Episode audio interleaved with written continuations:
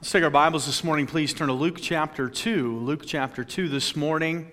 And while you're turning there, I'd like to read uh, this for you. It sounds very formal. I'll explain why in just a moment. Kevin Joseph Wood and Kristen Lillian Bousfield shall be wedded in holy matrimony on Saturday, October 24th, 2015, at 1 p.m. The wedding shall take place at Bethel Baptist Church at 4059 Queensway East in Simcoe, Ontario. Somebody asked last week, Brother McPherson read that, and they said, Why does it sound so formal? We're in a church family. That's the publication of banns, and we're supposed to read the middle names and the dates and all those things. It's part of uh, an ancient custom for churches. But let me say this the reason we do the publication of banns is in place of a wedding license. And so, if you're ever wondering why we do that, um, you can get banns published in your local church or you can go and pay $80, $90, whatever it is, for a wedding license. Uh, the publication of banns is absolutely free if uh, both are members of the local church. And I prefer that. We don't have a policy at the church if somebody comes with would rather purchase a license. But I prefer it that way simply because marriage doesn't mean a lot to our government anymore. And so for them to endorse it really doesn't mean much to me. But the fact that uh, these young people decided to have it announced in their local church, God still cares a lot about marriage. And so I'm, I'm proud of them and I'm thankful for that. And so that's why that sounded so formal rather than just a regular old church announcement. All right? Let's take our Bibles this morning, Luke chapter 2. Luke chapter 2. Just a few moments. Um, we're kind of having a Spanish service today. Did you know that? We baptized Caesar, but we're also going to de- dedicate their child Cadence to the Lord today. And so that's kind of a fun thing to do as well. And so I thought, why don't we look at the dedication of the Lord Jesus Christ. You know, you say, well, is, is dedication really in the Bible? Well, Hannah took her son Samuel and gave him to the Lord. She promised the Lord that if she, she would have a son, that she would give him back to the Lord. But we see that in Luke chapter 2, the Lord Jesus Christ was also dedicated to the Lord. So, though we don't have a command, we have a good principle in Scripture, and it's a good thing to give our family and our children to the Lord. So, look with me in Luke chapter 2 and begin reading in verse 22. Luke chapter 2, verse 22. And when the days of her purification, according to the law of Moses, were accomplished, they brought him to Jerusalem to present him to the Lord. As it is written in the law of the Lord, every male that openeth the womb shall be called holy to the Lord. And to offer a sacrifice according to that which is said in the law of the Lord a pair of turtle doves or uh, two young pigeons. And behold, there was a man in Jerusalem whose name was Simeon, and the same man was just and devout, waiting for the consolation of Israel, and the Holy Ghost was upon him. And it was revealed unto him by the Holy Ghost that he should not see death before he had seen the Lord's Christ. He came by the Spirit in the temple, and when the parents brought in the child Jesus to do for him after the custom of the law, then took he him up in his arms and blessed God and said, Lord, now lettest thou thy servant depart in peace, according to the word, to, to thy word. For mine eyes have seen thy salvation, which thou hast prepared before the face of all people, a light to lighten the Gentiles and the glory of thy people Israel. And Joseph and his mother marveled at those things which were spoken of him. And Simeon blessed them, and said unto Mary his mother, Behold, this child is set for the fall and rising again of many in Israel, and for a sign which shall be spoken against. Yea, a sword shall pierce through thine own soul also, that the thoughts of many hearts may be revealed. And there was one Anna, a prophetess, the daughter of Phanuel, of the tribe of Aser. She was of a great age, and had lived with a husband seven years from her virginity. And she was a widow of about fourscore and four years, which departed not from the temple, but served God with fastings and prayers night and day. And she, coming in that instant, gave thanks likewise unto the Lord, and spake of him to all them that looked for redemption in Jerusalem. Let's pray together.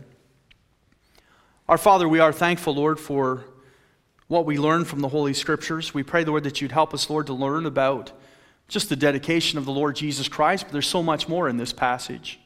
So may we take it to heart and grow today. May the Spirit of God teach us and prick our hearts where necessary, convict us, help us. Father, I may surrender to you at this time, and I ask for your help. I pray that the Holy Spirit of God would fill me and use me. And Father, as we do dedicate this child, Lord, that you would raise her up for your honor and glory. Bless the preaching of your word now, we pray. We'll thank you in Jesus' name. Amen. Turn back to Luke chapter 2 and verse 22 if you're like me and had to turn the page. But I want you to notice some things in the scripture this morning. There's four things that we will look at. We'll spend a little time on the dedication of the Lord Jesus Christ, but there's some other important points in this passage I want you to see. And we'll dedicate the child during the middle of the message today as we will demonstrate uh, what the Lord would have us do. Luke chapter 2, the Bible says in verse 22 And when the days of her, speaking of Mary, purification according to the law of Moses were accomplished, they brought him to Jerusalem to present him to the Lord. We see, first of all, a presentation. The child was presented to the Lord. I want you to notice that as they presented the Lord, this was not something that they took haphazardly. This was something that was important to them, and uh, yea, to all the people of Israel. They, they were following after the custom of the law. Now, when I read that word custom, I have to believe that this was not something that was necessarily mandated. I'm sure there were people in faraway places that perhaps could not make it to the temple. They could not even get to a local uh, place where they would have a synagogue, perhaps, and uh, they would not be able to uh, afford maybe the turtle dove or the pigeon that was made available for the sacrifice. And so, uh, but nonetheless, they could dedicate their child to the Lord. They could pray, they could give him to God. But in this presentation, we see that they presented this child with thanksgiving. The Bible says in verse 24, and to offer a sacrifice according to that which is said in the law of the Lord, a pair of turtle doves or two young pigeons. Whenever you see in the Bible a pair of turtle doves or young pigeons, you're talking about a offering of thanks, a thanksgiving offering. You don't remember that a blind man was healed and he went into the temple to offer turtle doves unto the Lord. It was a, a, a, traditional offering of thanksgiving. You know, the Bible says that children are a heritage of the Lord. The Bible talks about the man whose quiver is full, that he is blessed, he is happy because God has blessed him with many children. You know, today it seems like we've gotten away from that idea, haven't we? It seems like a lot of people say, well, we'll have two children because most cars are built to carry four people. And we will have two children because our homes are only three bedroom homes now. And if we have a boy and a girl, and, and they get all logistic on it and they, they try to be practical with God. The Bible tells us that happy is the man whose quiver is full. Children are a heritage of God and they're a blessing from God. And, uh, I, I got to tell you, we, it, it's funny, as our children grow up, now we have one in college, we have another one that's beating down the door to college, we have another one that thinks he's an adult already, and then we have Bethany. And, and I got to tell you the truth, as Bethany grows older, it's harder for me than all the other kids. I, I was excited when Brendan turned 16 because, you know, it's kind of a dad's dream to take your boy and help him get that first car. And we worked on that car together and we, we, we went driving in that car. And I mean, that's just kind of a blessing to a dad. Now, my daughter, I wasn't so excited about the car thing. And, and, I, and I, there, there's challenges when they get older, too. I don't like the boys coming around. I don't like that. And they know that in no uncertain terms. Amen? And so we, we're careful about all those things. But I got to tell you, I, with my older kids, I was always excited about that next thing. Oh, I can't wait. But that's going to be a lot of fun when they get older and when they're playing ball and when they're doing this and when they're doing that. And we go watch, you know, different things that they get to do and we get to participate with them. But I got to tell you, with Bethany, it's getting hard because she's the last one. And every milestone she achieves just says, I'm getting old. And it just makes it harder. And I realize it was kind of neat to see Brendan go off to college. And it's neat to see Emily looking at colleges. And I start to think about the little ones, and I think, pretty soon we're going to have an empty house. A time flies so quickly. Don't miss that blessing that God puts in your home. That's just such a, a blessed time and, and such an exciting time. And I've talked to others. I, I, Mrs. Took how long was Alicia at home? It just went like that, didn't it? It just flies by, and you, you miss so much if you're not careful. The Bible says they gave an offering of thanksgiving. They were thankful for what God had entrusted to them. But I want you to notice that they presented that child wholly unto the Lord. The Bible says in verse 23, as is written in the law of the Lord, every male that openeth the womb shall be called holy to the Lord. That word holy means to be separated unto God. You know, parents and grandparents, we have a responsibility to make sure that our children are separated unto God. Now, they're going to make choices. Do you understand that?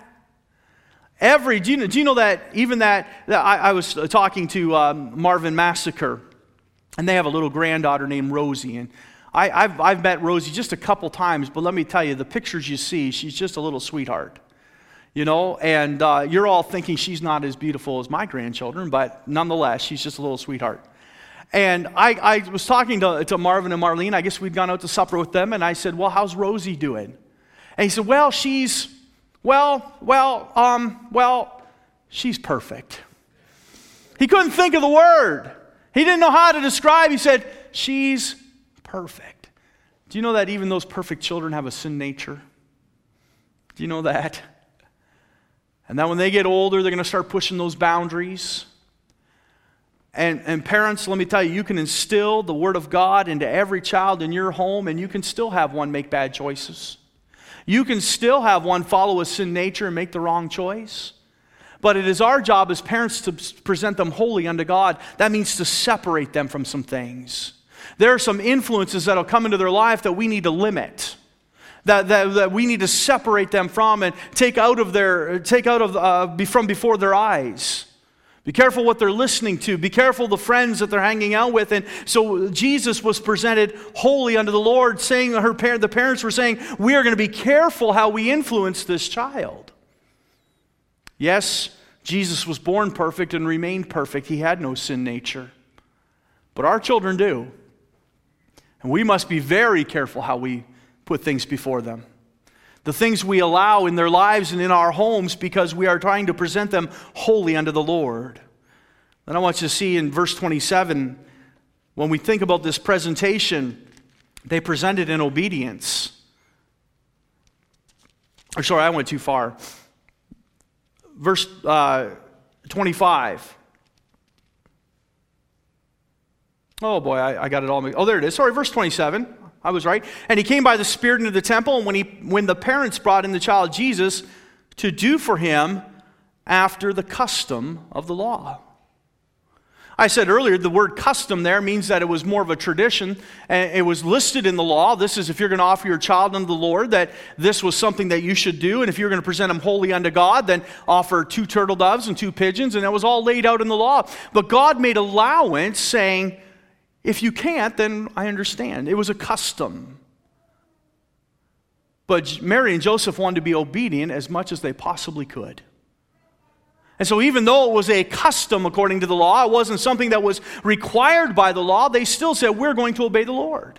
This is what God says is the very best thing for my child. And even though Jesus was sinless and perfect, they said, We're going to give him to God anyway. I think they understood that this is not giving the child to the Lord, this is giving ourselves to the Lord in raising this child. For the child will make his choices. The child will follow uh, the lust of the flesh and the pride of life at times, but we as parents must do our very best to present them in obedience to God. I'm going to invite Ashley and Caesar to come with Cadence at this time, and we're going to make this very prayer. We're going to ask God to help them to be obedient parents. We're going to ask them to be thankful for their children and because of the love that they have for Cadence, that they might raise her in the nurture and the admonition of the Lord. But we want to present her wholly before the Lord. Not that as I pray, pray there's any value in it other than we're asking God for help. It will not impart salvation unto her, but simply saying that we want to do our very best to set her apart unto God. We want to be sure that we are putting the right things before her, that you're the right example to her, that you're an encouraging, an encouragement rather than uh, taking her away from the things of God. Your father's here today, so grandpa's here as well. And we'll give him the same challenge that he would only be an encouragement for her to walk with the Lord. And that's all Mary and Joseph were doing. We're just saying to God, we're going to present him holy. We're going to separate him from the things of this world. We're going to do our very best as parents to see that he is raised correctly. I don't know if she'll come to me or not. Will you come to me and I pray with you, Cadence? No? All right. She, she came to me the other day, but she won't now. All right, let's pray, okay? We're going to bow our heads, Cadence. Father, we thank you, Lord, for this family. Father, both of them have been saved since they've been here at the church. Both of them have followed in believers' baptism. And both of them have a desire now to raise their children in the nurture and admonition of the Lord. So we pray that you'd be with Caesar and Ashley, give them grace, and Lord, no doubt they'll make mistakes. But Lord, as they give their child to you today, we pray, Lord, that you would help them to understand that she is your child. And they have to do what's best according to your word for her. The instructions that you give us as parents, Lord, they must follow them because she belongs to you. So give them wisdom, give them patience and understanding. And we do pray for Cadence, Lord, that at a very young age she would accept Jesus Christ as her Lord and Savior. The moment she's able to understand the gospel message, may she reach out to Jesus Christ. Father, we pray that she would forever follow after Jesus with her heart and her life. And Lord, that she too would raise her family to follow Jesus. Father, bless the remainder of our service today. We thank you for this family. We pray that you'd bless them. And we'll thank you in Jesus' name. Amen. God bless you, folks. Amen. So, in the scripture, at the dedication of Jesus Christ, we say a presentation. But I want you to notice, secondly, we see a people. A people. Look at verse 25. We pick up on the first fellow here. And it was revealed unto him by the Holy Ghost, or verse 25, and behold, there was a man in Jerusalem whose name was Simeon. And the same man was just and devout, waiting for the consolation of Israel, and the Holy Ghost was upon him. I want you to notice that at this dedication of the Lord Jesus Christ, there were some people there that received a special blessing that day.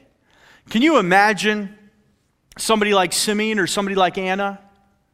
Anna, the Bible says, lived with her husband seven years from her virginity. I don't know how old she was when she got married, but in the custom of those days, they were likely 14 or 15 years old. Her husband would have died then when she was 21 or 22, but she'd been a widow for 84 years. That means she was at least 105, 106 years old. She lived at the temple and worshiped there day and night. Simeon was also there, and the Bible says, first of all, about Simeon that he was a just man. Do you know that word just isn't used in relation to people very much in the Bible, but it is called of Jesus Christ that he was the just one. The word just means to be acceptable unto God, and in this case, Simeon's faith had made him acceptable unto God.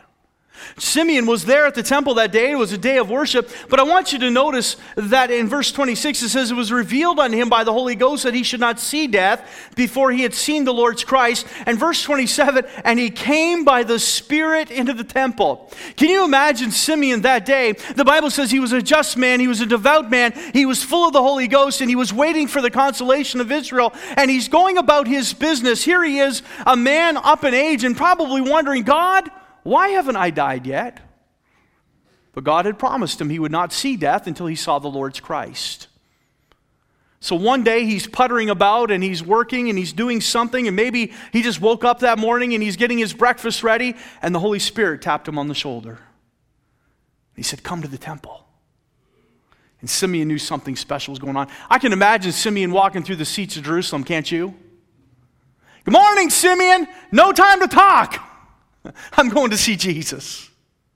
Somebody else say, Simeon, would you like to buy my fruit today? No, I'm on my way to the temple. The Holy Spirit woke me up this morning and said, Get down to the temple. Something special's there. The Bible says in verse 27 and he came by spirit into the temple. What a blessing when he got him. The parents brought in the child Jesus. I don't know if I'm reading the scripture right, but it seems to me like Simeon got there first. He was just sitting there waiting. The Holy Spirit told him, Today's the day. And he made his way to the temple. The Bible says he was a just man, but he was also a devout man. Devout means to be careful, to taking hold well. It is a mountain climbing term. When, when you're climbing those mountains and you're grabbing onto a rock, I, have never done this, but uh, I was just talking about the massacres. Jason Massacre did fingertip mountain climbing. That means without any harnesses. And he would climb those rocks and he'd pull himself up and he'd climb those mountains. That word devout means that you're, you're pretty sure you got a good hold on it before you let go of your other hand. That's what the word devout means, that Simeon was absolutely sure he had a good hold on Jesus. He was just, but he was devout as well. And the Bible says he was also filled with the Spirit of God. Now, there's a point to these things that I'm, I'm sharing with you tonight. Look what it says in verse 25 and the Holy Ghost was upon him. He was filled with the Spirit of God. Now, think about this. Of all the people in the temple today, Simeon was uh, devout, he was just, he was filled with the Spirit of God, but that Spirit of God gave him a promise. He was filled with the expectation of a fulfillment. He was waiting for the consolation of Israel. That word waiting means you're waiting for a promise to be fulfilled. You ever, you ever waited on a promise like that? You ever, when you were a child, couldn't sleep the night before Christmas? Because there was a promise, wasn't there? You knew some gift was coming. You knew that something you were hoping for was under that tree, and you couldn't sleep. That's, that's, what, that's what Simeon was doing. That's what the word waiting means. He's excited, he's expectant. Boy, I wonder sometimes we, we wonder is the Lord going to show up? Did you come to church this morning expectant? You come here today waiting, looking to see the Savior? Sometimes we come and we've got the wrong attitude. Listen, let's have the right heart's attitude. Let's spend some time in prayer and worship before we ever come to church, and let's come expecting to meet with Jesus. Simeon was devout and full of the Holy Ghost. I want you to see another person there. We're talking about, first of all, a presentation, then a people. We see Anna in verse 37. She was a widow of about fourscore and four years, which departed not from the temple. I read that phrase one other time in the Bible. Do you know who it was? It was Joshua. Moses had just left the temple, and the Bible has a little passage where it says, But Joshua departed not. He stayed right there.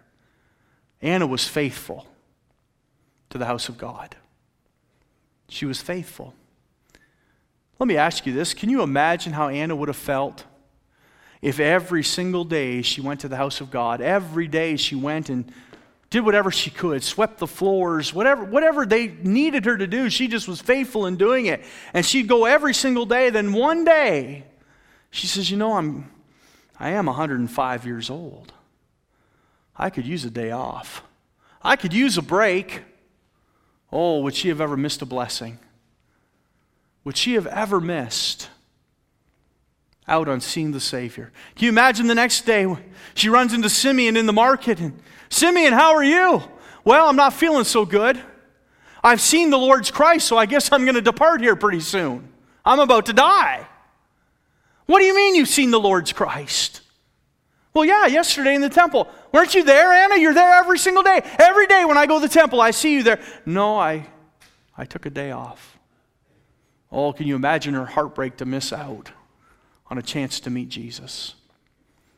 But she was faithful and her faithfulness allowed her to meet the Messiah. In verse 38, we see she was a great witness too. The Bible says, And she coming in that instant gave thanks likewise unto the Lord and spake of him to all them that looked for redemption in Jerusalem. She must have seemed crazy. Hey, you looking for redemption? Oh, I'm so sick of Rome.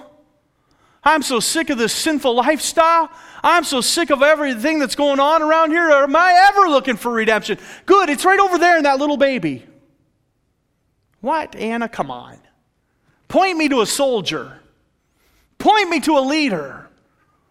Don't point me to a baby. But Anna went around and told everybody, Oh, it's right there in the manger. It's right there in Mary's arms. It's that little child being dedicated to the Lord. That's the one. That's the consolation of Israel. We see a presentation, we see a people, but I want you to notice, and here's the important thing I want you to get today. I want you to see the promise. The promise. Look at verse 26. And it was revealed unto him by the Holy Ghost that he should not see death before he had seen the Lord's Christ. I want you to notice something very important today. This was a normal, seemingly normal day. That temple had lots of people there. Would, would you guess? How many people would be there? There'd be all the Levites there serving, the priests would be working. People would be coming just like Mary and Joseph. Some would have turtle doves, some would have pigeons, some would have other sacrifices. There would be money changers all around, just like when Jesus was 31, 32 years old. Business would be taking place. They'd be selling the animals. There'd be priests inspecting animals. There was, there was hundreds and hundreds of people there, but only two recognized that God was there. Think about that. And you say, who were these two? Well, they were the ones that were just, the ones that were devout, the ones that were faithful the ones that were filled with the Holy Ghost. They were the only two. They're the only two.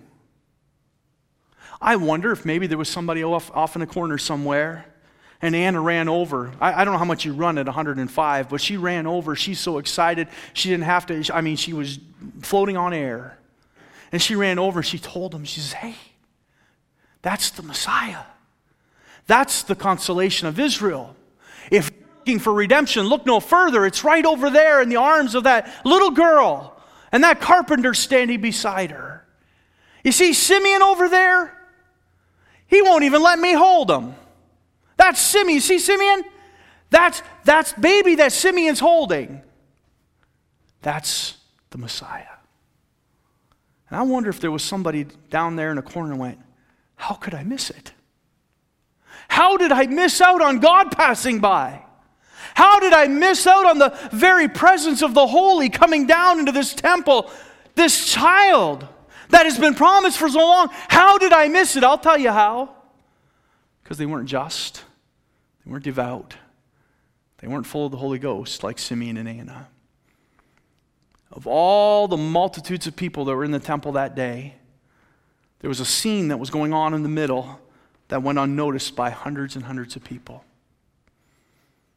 Folks, I'm afraid that happens far too often. The Holy Spirit sweeps through a room and begins to move and speak to hearts, and so few catch it. So few are moved. If we are ever to see revival in Canada, it's going to start in God's local church. And it's going to take an entire people that are just, that are devout, that are faithful, that are full of the Holy Ghost, that are falling on their face before God, trembling at their own sin, and pleading with God for His Holy Spirit to speak to their hearts. What a tragedy that only two saw it. I was in a meeting at Garland Line Baptist Church one time, and the preacher got up, and I, I, I don't know what happened. Well, I do know what happened. The Holy Spirit came by. And literally, he couldn't even read his scripture and I felt like crawling under the pew. And, and I, I don't know what, my heart was breaking and things were going on, and I thought, wow, the power of God. And Brother Bacham was sitting right in front of me, and he turned around, and tears were coming down his face, and he pulls out a white hanky. He said, Brother Fear, I don't think I can take much more preaching like this. I said, He hasn't even started. He just read the scripture. He says, We're in trouble. And then he was look, talking to me and he's looking over my shoulder and he says, But my people are unmoved. He says, Look. He says, There's two or three that you can see are being stirred, but the rest are just standing there and nothing's happening. What a shame when Jesus shows up and only a few are moved. Can I say that maybe part of the key here, not just being just, not just being devout, not just being filled with the Holy Spirit, the fact that they were both waiting, the fact that they were expecting something. They were believing God was going to move, and they couldn't wait. I mean, Simeon came with excitement that day, knowing it may be his very last day on earth because he was going to die after he saw the Messiah. We don't know how long, but he was going to die. Anna was over 100 years old. And one of the greatest soul winners we see in the Bible, pointing other people to Jesus Christ. What a shame when so few see the promise. There's many here today. How many know he's here? He said, Well, is he here? Where two or three are gathered, there he is. He promised he would never leave us nor forsake us. He's here. Are we acknowledging his presence? When we sing, are we just opening up the hymn books and singing those old songs that we've known for years, or are you singing to Him? You singing to Him. I have, an opinion about something, and somebody said opinions are like armpits. Everybody has them, and they usually stink. But I'll tell you my opinion. When the Bible says make a joyful noise unto the Lord, I think he's talking from his perspective, not mine. You hear what I said? A lot, a lot of these churches today, man, there's rock music and this garbage going on. And, well, we're making a joyful noise, and you're not making it unto the Lord because he's not pleased with the world. It ought to be different. If my grandmother said, put some music on for me, she's talking about music she likes, not music I like. When he says make a joyful noise on the Lord, we ought to do it his way. I don't know how I got on that. How did I get on that? It had something to do with it. Well, what I'm saying is that when we, when we come and we're expecting, are we singing to Him? We're not, we're not singing for our personal enjoyment. I remember years ago, we were, we were at the dinner table, and uh, my mom asked Brendan to pray. He was only about four years old. And so he prayed. And you couldn't hear a word he said. He bowed his head and he prayed, and whoever was right beside him could hear him. He was just a little guy, right? And he said amen, and he started eating. Everybody else had their heads bowed still. And my mom said, I didn't even hear you pray. And I was just joking, but there's a lot of truth to it. I said, He wasn't talking to you. I was just joking with her. But hey, when we pray, who are you talking to? The Pharisees get up with their big words because they're trying to impress everybody all around them. Or are you talking to Jesus? I'm going to make a confession here. Please, please, please don't throw me out of here. Years ago, my wife and I went on vacation, and we were invited to go to the church there in town. It was the only Baptist church in town, and we went, and we were horrified. They, they had their, their music group was up there singing, and the leader was in Bermuda shorts and a t shirt. It was summertime, but that's no excuse and the music was horrible and then it was the bible came out. I said i can put up with a lot but we'll see what happens when the bible comes out. The bible came out and it was i don't even know what version it was and i said oh. And we'd only gone because we were invited to go. I mean if we'd looked for a church ourselves we would have searched it out. And so we left the church after the service and i said what are we going to do tonight? Where are we going to church? Well, we just go to church sunday nights. I don't know about you but on vacation we go to church too. And so I said, Well, there was that big church out on the highway as we were coming in. I said, I don't know much about it, but I said, let's go, let's go find out what it is. Well, we found out it was a Pentecostal church. I went, oh boy. Now, keep in mind, my children were only, Brendan was one and a half, and Emily was a newborn. And so I said, the kids aren't going to be influenced. I said, if there's nowhere else to go, I'm going to go to the church there because I hear so much about the charismatic stuff and all. And I said, I'd like to see what it's all about. Just, I'm going to go as a learning experience. So please don't crucify me. I went with my press credentials, okay? And I was just checking it out. I wanted to see what it was all about. There was nowhere else we could really go. So we went in there. And let me tell you, the choir honored God. Wow. Incredible. But what impressed me most was a man got up to pray. They asked a man to pray, and he got up to pray. And he prayed for about 12, 13, 14 minutes. And the power of God fell on that place. Everybody was dead quiet. You could hear a pin drop. Not once did I ever think he was trying to impress anybody. He was talking to God. And he let us listen. I came away from that service. I said to my wife, I said, What do you think? And she says, I don't know if I've ever been in a service like that. She almost became Pentecostal. She was speaking in tongues all the way to the car. No, she wasn't. They didn't do any of that there. What a time of prayer. You see, when we pray, we're talking to God. You're not, you're not here to impress anybody else. Listen, the promise was realized because there was two people that were expecting God to show up. Everybody else he went unnoticed to. There might have been a few and said, Oh, what a cute little baby but they didn't know that was holy God.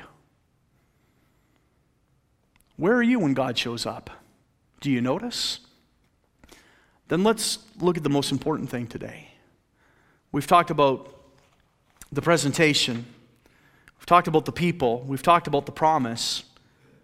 But let me tell you about the promised one. The promised one. Look at verse 25. The one that Simeon was waiting for was the consolation of Israel. That word consolation, that's a great word. We, we, we get the idea that consolation is they're there, feel better. We'll pray for you. The word consolation here literally means to draw them closer to God. How does your mother console you when you scrape your knee? A little child, she draws him close and gives comfort. That's what the word consolation means. And Simeon was waiting for the consolation. He said, I need somebody to draw me closer to God. This is the guy who's just and devout and full of the Holy Ghost. Hey, don't tell me there wasn't a Holy Ghost before Jesus Christ sent the Comforter. Simeon was full of him. And he says, But I'm waiting for the consolation to come. I need somebody to draw me closer. Isn't that what Jesus did? He reconciled us to God. Because of Jesus Christ, now we can go boldly to the throne room of grace. Jesus Christ said, I am the way, the truth, and life. No man cometh to the Father but by me. He is our consolation. He is the one that brings us to God. If you don't know Jesus Christ as your Savior today, let me plead with you. You must come through Jesus to get to God. You say, why is that? Because God would take one look at me and my sin and destroy me instantly. But because Jesus Christ has mercy and grace and forgiveness, He, he died upon a cross and shed His blood and has satisfied the, uh, the justice and the wrath of God. And now I can come because I'm covered in His blood. I've been set free, I've been redeemed. And so He is our consolation. Verse 30 gives the promised one another title. It says in verse 30, for mine eyes have seen thy salvation. He is our salvation. He said, Well, do I need to be saved? Everybody that's a sinner needs to be saved. He said, Well, who is that? For all have sinned to come short of the glory of God. And the wages of sin is death. We're all lost in our sins. Every one of us have done something that makes us unworthy of God. The Bible says in Acts 4, verse 12, Neither is there salvation in any other, for there is none other name under heaven given among men whereby we must be saved. Salvation is of Jesus Christ. I like also that the Bible says in Simeon's praise of him, in verse 31, it says, Which thou hast prepared before the face of all people, a light to lighten the Gentiles. That's you. Do you know Jesus Christ died for the whole world? Not just the Jews, but for you too. Boy, even, even the Apostle Peter had a hard time swallowing that, didn't he? Not so, Lord. Man, he's got a lot of nerve, doesn't he? And I'm not talking about Jesus Christ in the flesh. I'm talking about when Jesus, Peter was out on that rooftop and that dream, that vision from God came to him. This wasn't, this wasn't somebody mistaking Jesus Christ for a man. This was God in heaven letting down a sheet and showing him that you should rise up and eat and take this light over to the Gentiles and preach to Cornelius and his household. This was, this was a vision from God. And he said, Not so, Lord. Oh, the nerve. Peter couldn't swallow, but Simeon gladly said, You're a light to lighten the Gentiles. Boy, Simeon had better doctrine than all those disciples, didn't he? Because he knew that Jesus Christ had come for the whole world. Not only was he a light to the Gentiles, the Bible says in verse 32, he was the glory of my people Israel. He was the Messiah, he was the promised one, but they were missing it on that day. John chapter 1, verse 14 says, And the Word was made flesh and dwelt among us and we beheld his glory as of the only begotten of the Father, full of grace and truth. That's why Jesus came, that Israel might see his glory. And then the last title that they give him is in verse 38. We're talking about the promised one. She called him redemption. And she, coming in that instant, gave thanks likewise unto the Lord and spake of him to all them that looked for redemption. Would you bow your heads and close your eyes this morning for just a few moments? Nobody looking around.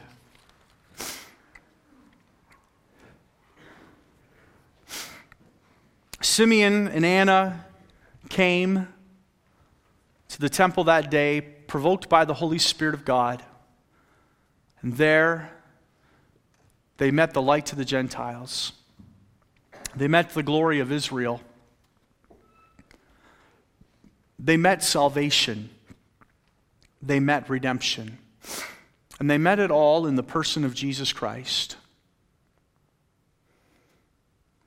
That's not why Jesus went to the temple that day. His parents took him there to be dedicated unto the Lord.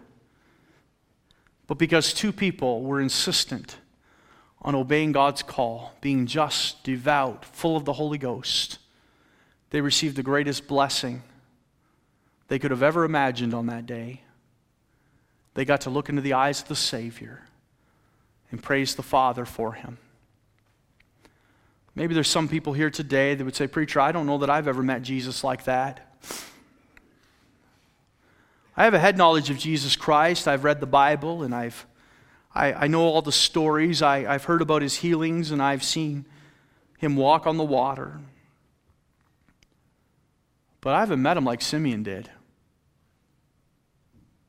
Can I tell you that most of the people in that temple that sure there was some Roman soldiers keeping order, but the priests that were in there offering sacrifices,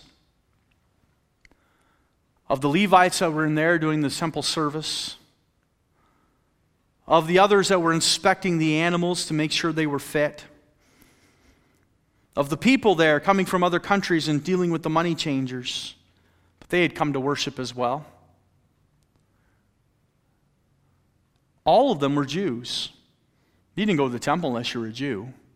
They were all Jews looking for their Messiah.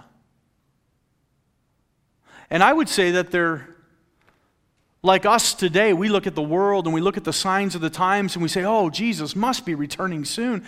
They must have felt like that under Roman oppression, being taxed right into poverty. They must have thought, oh, the Messiah is coming soon. And all of them missed it, except for two people who were sold out for God. Would to God that He would pass by and we wouldn't miss it, that He would stir us into a work in this place and we wouldn't let it pass us by. Years ago, we were involved in a ministry in church in Hamilton. Stony Creek. Pastor Masker was still there. We had the help program come, and many, many got saved that week, and we were able to influence so many people. And yet, there were people angry about it. God had done a work all week, and people were angry about it because this isn't the way they used to do things. They were missing out on what God was doing. Let's stand to our feet with our heads bowed and our eyes closed and Maybe there's one here today say, Preacher, I'm not sure I'm saved. I've not met Jesus like Simeon and Anna did. I know all about him in my head. I know all the stories. I'm like all those Jews in the temple. But I believe Jesus is speaking to my heart today, and I don't want to let it pass me by. I don't want to miss it. Would you pray for me? I won't embarrass you. I won't call you out, and nobody's looking around. Would you just slip up your hand? Preacher, I'm not sure I know Jesus like that.